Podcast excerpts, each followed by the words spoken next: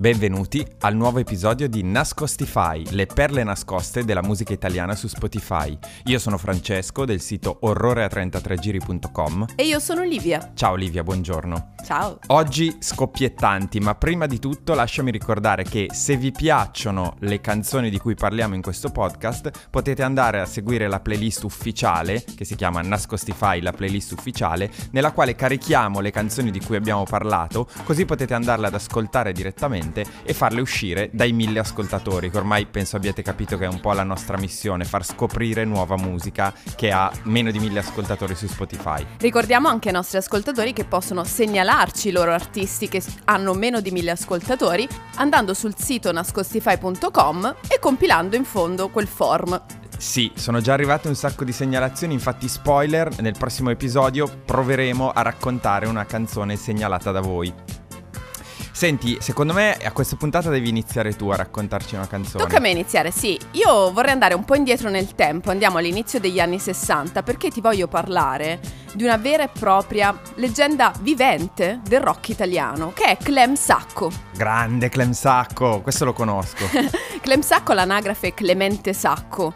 Um, è stato un paladino del rock and roll, ma è stato anche il capostipite di un vero e proprio um, modo di fare rock in italiano, che è il rock demenziale.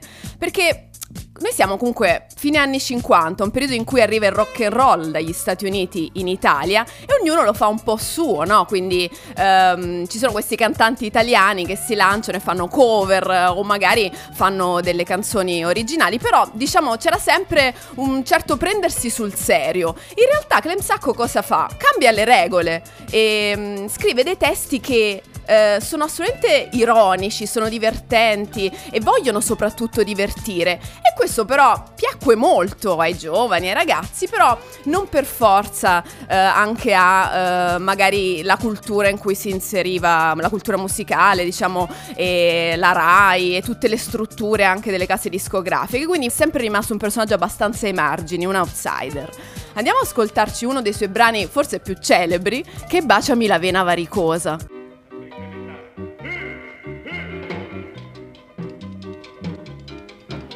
Baciami la vena varicosa parla fondamentalmente di una storia d'amore, ma una storia d'amore un po' particolare. Lui cerca di far colpo su questa donna, bellissima, che però è un po' annoiata dalle avance sue molto semplici, no?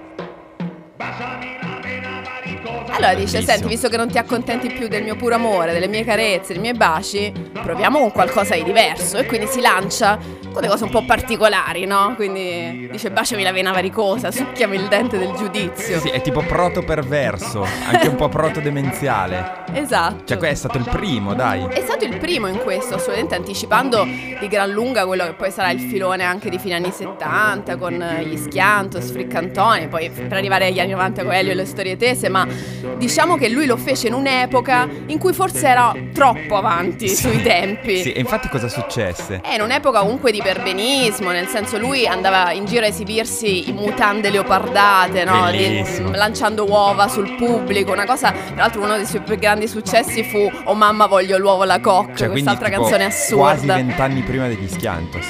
Sì, sì, assolutamente. E quindi eh, non riuscì poi a pubblicare anche su più su etichette discografiche. All'inizio usciva sulla Durium, Ah. però pu- poi pian piano fu allontanato anche un po' dall'establishment.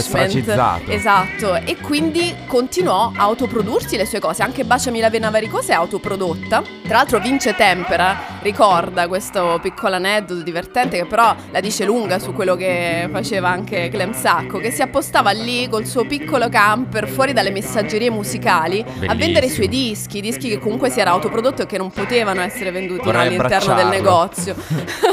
e vendeva anche poi merchandise, accendini, cose. E quindi è un personaggio fantastico, secondo me, che tra l'altro si è sempre per tutta la, la sua carriera arrabattato anche con altre professioni, ha fatto il giardiniere, ha fatto il venditore di enciclopedie porta a porta, no? Perché comunque non riusciva a fare della sua passione forse la, la sua professione. Certo, magari viveva con le serate. Sì, si esibiva tantissimo in giro. Tra l'altro c'è anche quest'altra chicca che lui negli anni 70 eh, assunse lo pseudonimo di Clementina Gay perché pur di andare avanti e mantenere la famiglia, sì. uh, andò in uno dei bar più celebri da allora della Milano gay, che era l'Alexander Bar, e si esibiva in drag, travestito da donna. con il ne... nome Clementina Gay. Con, con lo pseudonimo sì, Clementina sì. Gay. Tra l'altro ce l'ho quel disco, eh. la copertina è assurda, c'è lui con questi occhialoni un po' alla mischeta, sì. vestito da donna con delle percussioni. Sì, sì, si esibiva il suo repertorio, ma anche eh. in altri grandi classici, certo. pop, soul, eccetera. E lui è ancora vivo? Lui è vivente, sì, è... non, non, so se è in Italia, in realtà lo davano a Tenerife, non so se è ancora lì o se è tornato in Italia, comunque sì, è vivente, è una grande leggenda vivente, come ti dicevo, del rock italiano. Sarebbe un sogno poterlo intervistare. intervistare sì. Magari ci arriviamo. Bellissimo. Guarda, grazie perché Klein Sacco non ci stavo pensando e l'hai proprio tirato fuori alla grande. Effettivamente è stato veramente un precursore anche a livello di attitudine, di provocazione. Beh, no? sì, punk come quasi attitudine, no? Esatto. Quella comunque di autoprodursi. Esatto. E tu Francesco invece oggi di chi ci parli? Io vado nel, proprio nel, nell'attualità più stretta ma con un sound molto molto vintage. Ho scoperto quest'anno e mi sono fortemente appassionato a questo duo di compositori che si chiamano Gianni D'Amato e Alberto Bazzoli. Hanno fatto questo disco con lo pseudonimo Super Pop, ma sono giovanissimi, cioè a discapito dell'essere giovanissimi, Alberto è del 90 e Gianni è del 96, hanno fatto questo disco che è veramente perfettamente filologico. cioè sembra proprio uscito dagli anni 70 e questa cosa mi ha fatto impazzire perché è come prendere un disco del 76 e ascoltarlo con una qualità incredibile. Bellissimo. Eh, sì, è veramente... Sono molto ha, curiosa. Sì, mi ha fatto volare. Il, il, pezzo dal loro EP, che in realtà è un EP di quattro brani però super condensato, il pezzo che voglio fare ascoltare oggi si chiama Monaco.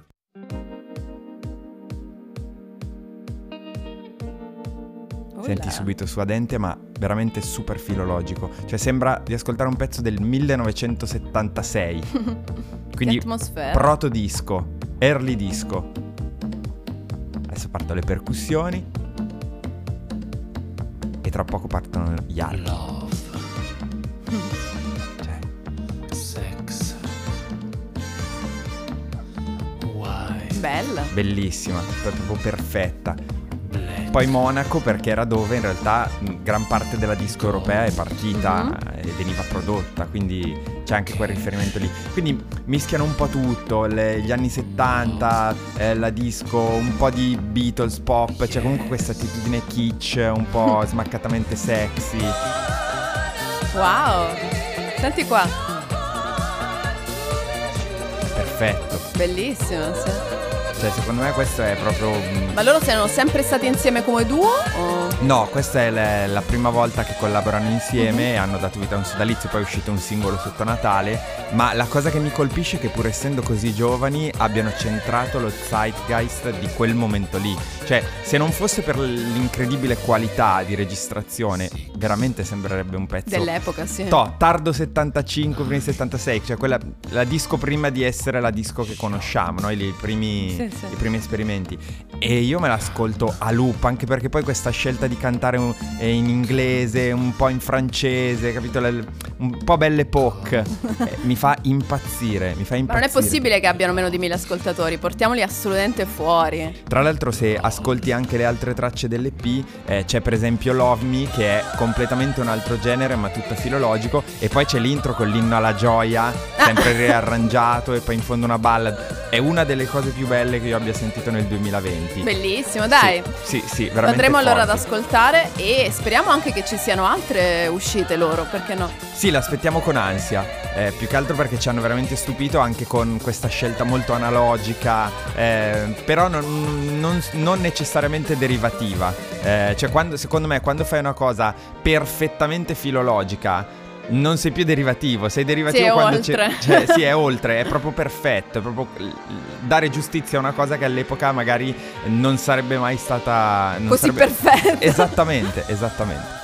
Senti, eh, direi che anche questa settimana siamo, abbiamo fatto il nostro sporco lavoro. Sì, abbiamo ricordato di visitare la nostra playlist ufficiale di Nascostify, di segnalarci se volete gli artisti di cui magari possiamo parlare nelle prossime puntate E direi che per questa volta possiamo anche salutarci. Sì, grazie a tutti, eh, vi ringraziamo per il continuo supporto, per i messaggi che ci scrivete, ci fanno veramente molto Grazie. piacere. E spoiler, nella prossima puntata parleremo di un artista segnalato da qualcuno di voi cercheremo di, di, renderla un'abitudine il più possibile perché ci avete segnalato tantissime cose interessanti. A questo punto non ci rimane che salutarvi. Ciao da Francesco del sito Orrore a 33 giri. E ciao da Livia, alla prossima!